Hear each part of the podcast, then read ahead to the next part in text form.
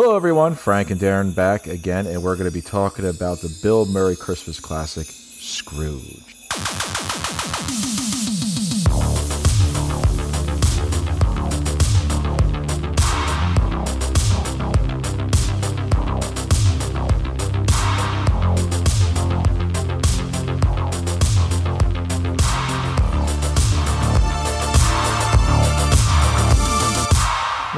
Darren, you haven't seen this before, right? You just saw it fairly recently. I don't know why. I've no idea. I I was working, I think, in the cinema when this came out, late eighties. Um, I don't know why I missed this. Why I never saw it. It's one of those films. You know those films that you switch on the TV and it's always either just ending or it's halfway through. And I never want to join a film like that. I always want to see it from the beginning. And when we talked about doing this, I mentioned it to my wife, and she loves the film. And she said, "Oh, I can't wait to see it again. Let's watch it. Let's watch it." So we watched it last night, and I really enjoyed it. I thought it was terrific. Um, I love Bill Murray's hair in it as well. It was fucking huge in this film. Um, but y- yeah, there was so much to take from it, and um, I had a lot of fun. So let's do it. Okay, so your best character. Best character um, has got to be uh, Bill Murray, Frank Cross, yeah. But Bill Murray does that deadpan thing so well, and a lot of the time you think, is he joking? Is he really? Is he taking the piss? Is he really this miserable?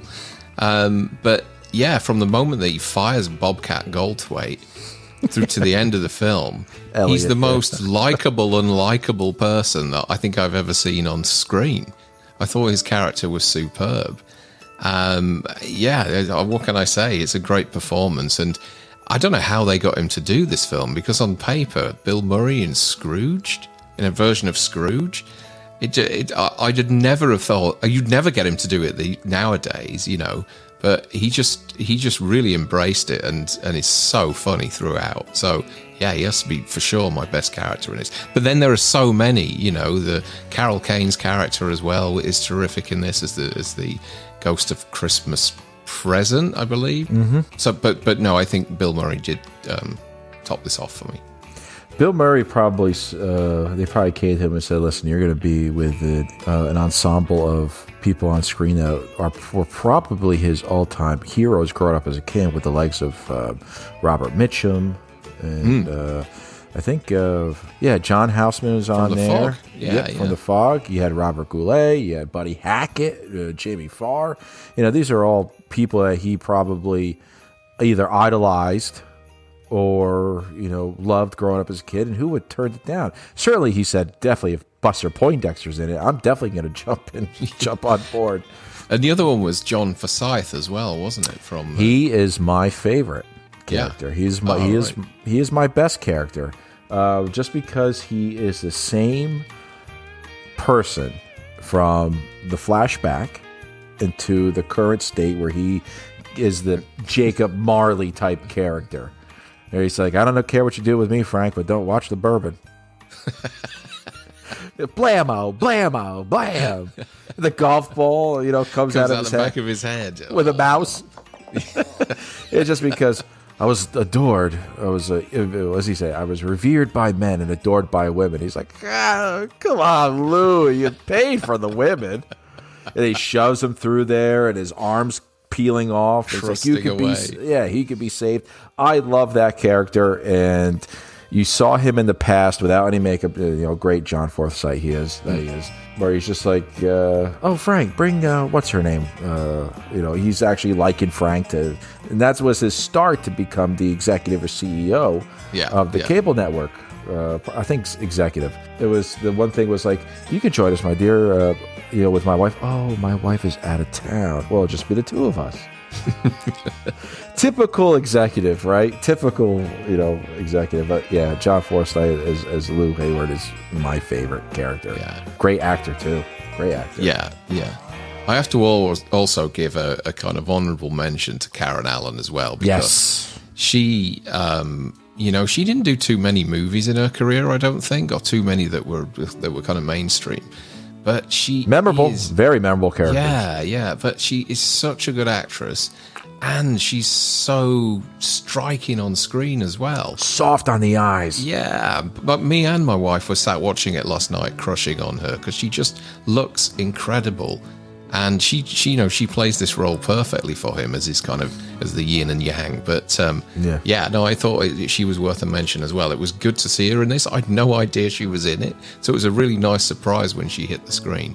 But um, yeah, the the bit where John Forsythe's holding him out the window, there are some really dark moments in Oh this film, aren't there? he's laughing. yeah, yeah. Um, was it an R rating or was it a PG thirteen? No, PG-13. PG thirteen. Okay, Yeah. okay, um, okay, cool. Your worst character. I didn't do a worse character because I thought this is a Christmas film. I think that you know uh, the whole thing with some of these, unless they're slashers or horrors. I think you know for us we we should try and be more positive about some of these Christmas movies. So I didn't pick a worse character at all because I, I just couldn't. I just liked everything about it. Okay.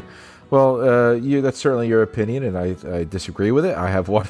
I have I have one. I have one that's not needed, and of course that's Elliot Loudermilk, played by Bobcat. It's he's kind of like in and out. You really don't need him. Uh, and also Bryce, uh, um, Bryce Cummings, played by uh, John uh, Glover.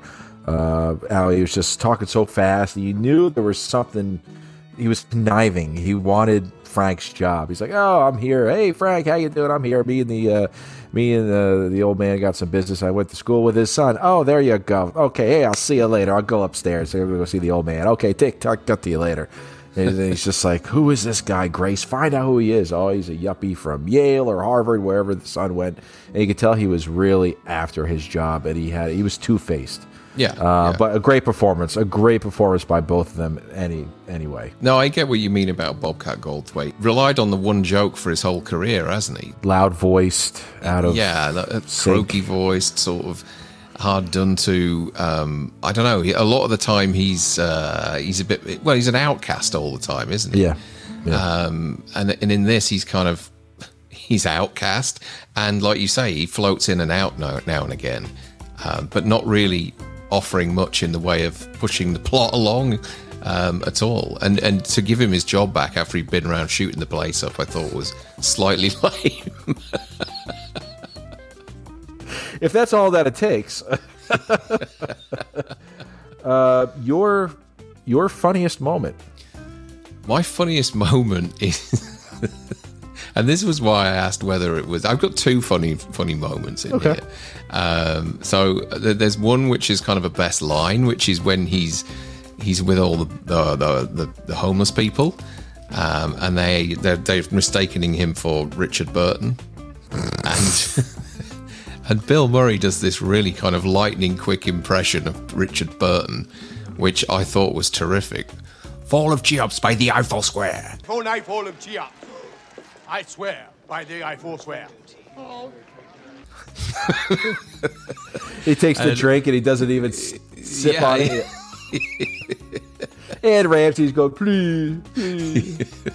Um, so I thought that was really funny. But the, uh, I think the funniest moment in the film for me, and you're going to appreciate this, and this is why I asked you whether it was PG 13, it's that Dickensian set, and they're worried about whether that dancer's nipples can be seen. Of course, that course. Basque. Um, and Bill Murray's like, I want to see her nipples. If Dickens was around, he'd want to see her nipples too. so I was a bit sort of, oh wow, you know, this is a PG thirteen movie, and they're showing this, you know. So yeah, I, I, it just the moment tickled me, and uh, it made me think of you, and so I thought I'd get there before you because if you did it first, you'd probably make it a lot worse than what I have. So Did you, did you like the uh, the the uh, uh, James Brown ripoff? Hey, Frank, look at this. Ha, ha. Get it up now. Go, go. look at that. uh, my uh, my funniest moment um, gets me uh, balling every time, and it's the beginning of the movie where they're showing the previews of Christmas Carol and all these weird, you know, you know, uh, Steve, uh, uh, what's his name? Uh, the, the the six million dollar man. yeah, the night Steve the Austin. reindeer died. Yeah, Steve Austin. You've been a good boy this year, and he's got he's got an M sixteen or uh, Lee Majors. Lee Majors, yeah, Yeah. Lee Majors. You know, then he looks at all the promos, and they all turn. They look at him, and he opens up the mirror, And he just smiles. And he goes, Wow, doesn't that suck? to see Lee Majors was a huge hero of mine when I was a kid, and you know I did As well as Santa Claus. as well as Santa Claus, yeah, and Bill Murray. Um, to you know, I was a huge fan of the Fall Guy. I don't know if anybody remembers the Fall Guy, where he played Yes. um, uh, a stuntman come bounty hunter in the early '80s, and I'd forgotten how old this film was. For some reason, I thought this film came out in the late '90s. It was actually '88. Um, and when Lee Majors came on screen, um, I was really shocked. I thought, oh my God, doesn't he look well?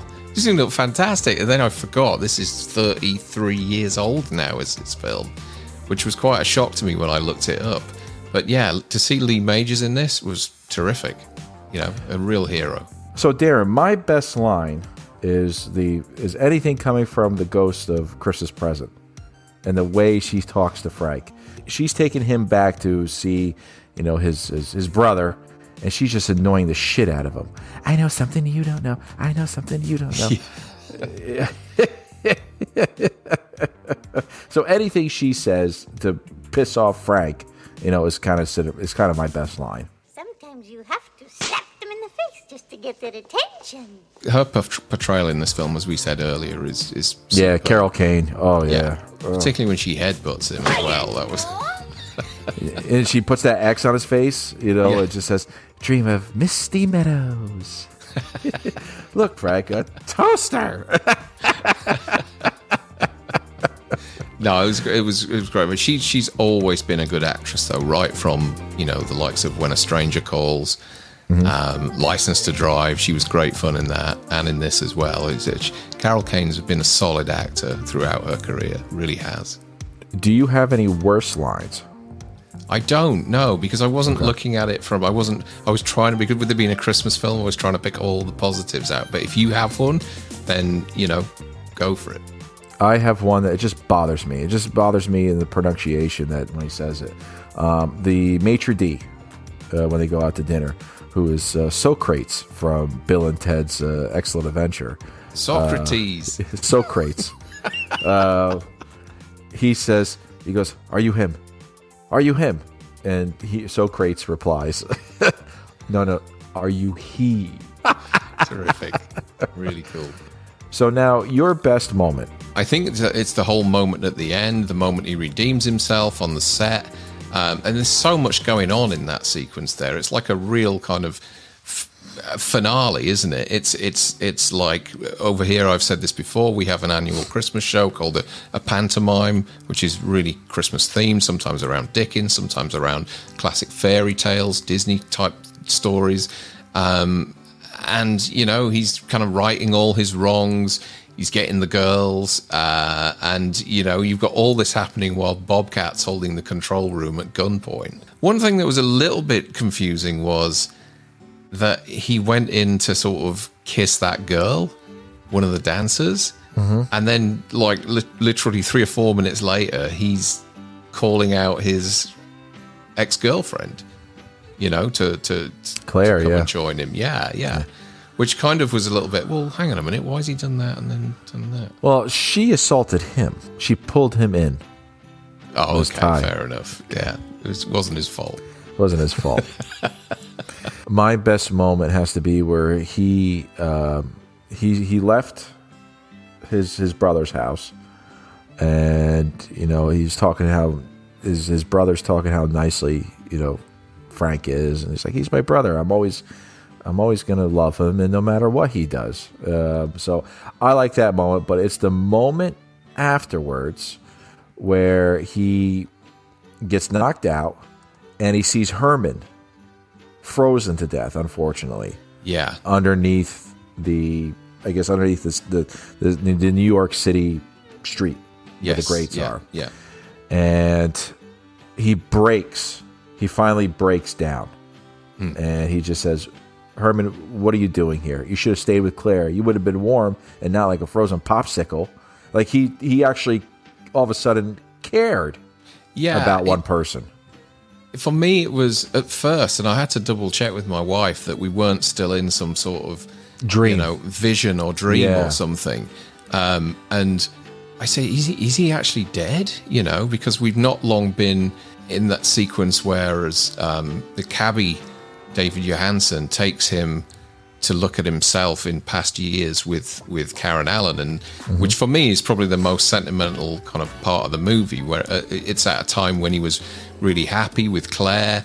They're in the apartment together, giving each other gifts, and and you know he's looking through the window at his past, thinking, "Jesus, I had it, I had it all." Do you know what I mean? Why did I chuck it away for this job, and why have I turned into this kind of this tyrant? Um, and it's not long after that that he discovers the guy that's frozen to death. And I I was confused as to whether it was all still part of the same moment or something. But that's quite a shocking moment. It's you know because you are looking at it going, wait, what is this? Is this real? Is this part of the film? Is he actually dead? Um, and it's quite tough, quite quite quite emotional. And that he uh, that he's he could only get warmth if he just went through that door and there was a soundstage on the opposite side. Yeah, But that was my best moment because he he broke down for for concern um, of of his fellow man as uh, as the award he left at the Kirk the Yeah, yeah. because he didn't give a shit about it. Yeah, it was my best part. But now here comes the hard part. You just mentioned your sentimental moment. Can you just elaborate more on that? What the the bit when he's looking into his past and Yeah, yeah. yeah. Well, the cabbie picks him up, doesn't he, and, and says, "I'm the ghost of Christmas past." How you feeling? Hot, hot, hot. How you feeling? Hot, hot, hot. He's hot. She's hot. That's Buster Poindexter. Woohoo. Right. Okay. yeah. No, I just thought it was a sentimental moment. That's Yeah. all that they were looking at, looking back on. I thought it was quite sweet. Um, and it's really well shot as well because as they're moving around the apartment, Bill Murray's in the apartment, but also on the outside. And you know, you're looking at thirty odd years ago. I thought they did Smiling. it quite, yeah, yeah, quite nicely. The way they, you know, um, integrated the, the the two bills, if you like. Yeah. But yeah, why did you ask me to talk about that moment again? Because there's one part that always gets me all the time when you're looking back, and I thought you were going to mention it, but I'm going to mention it now. Okay. Is where he sees his mother, Ah, yeah, yeah, and you know she's pregnant with you know his uh, you know his brother, and uh, of course, whoever knew that Bill's brother was his father, uh, Brian Doyle. but uh, he comes walking in and says, uh, you know, he's this innocent kid, innocent kid watching a, a TV program with his mom, and uh, she, you know, saying, "Frankie Angel, don't get so close; you'll ruin your eyes." Father comes in, throws down. He's a butcher, and he throws down, you know, some veal. He says, "I asked."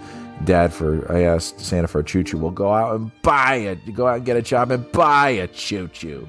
I'm only four. You know, it's like a real, real asshole of a father. but then she gets up, goes to bed, and she says, "Merry Christmas, Frankie Angel." Merry Christmas, Frankie Angel. Merry Christmas to you, Mama. And you hear him say, "Merry Christmas, Mama." I'm getting choked up just thinking about it because it's the oh. one person in his life that he actually mattered, and the cab driver warned him. That's ex- you know, no matter what you do to me, I'm not gonna I'm not gonna cry or or anything, and something like that. And the cabbie says, "That's exactly what Attila Attila the Hun said." Until he saw his mother, and then Niagara Falls, and then he starts crying because his mother was such this warm and, and caring person and this little kid and his brother actually gives him a picture of that him holding yeah, him yeah, yeah. you know and i think he tosses it in the trash or something Uh, yeah, it does. yeah, yeah. yeah pretty sure that. Yeah, bastard um, but yeah it's it's a, it's a quite tender and, and sweet moment um, and he sees mother and he just cries. And buster poindexter goes niagara falls frankie angel. It always takes that. It's always your mother or your parent or some relative that mattered in your life. And he just broke down. Because she's not with him. Both i think both of his parents are not with him anymore. No, no. and then you get to see him as Frisbee the dog.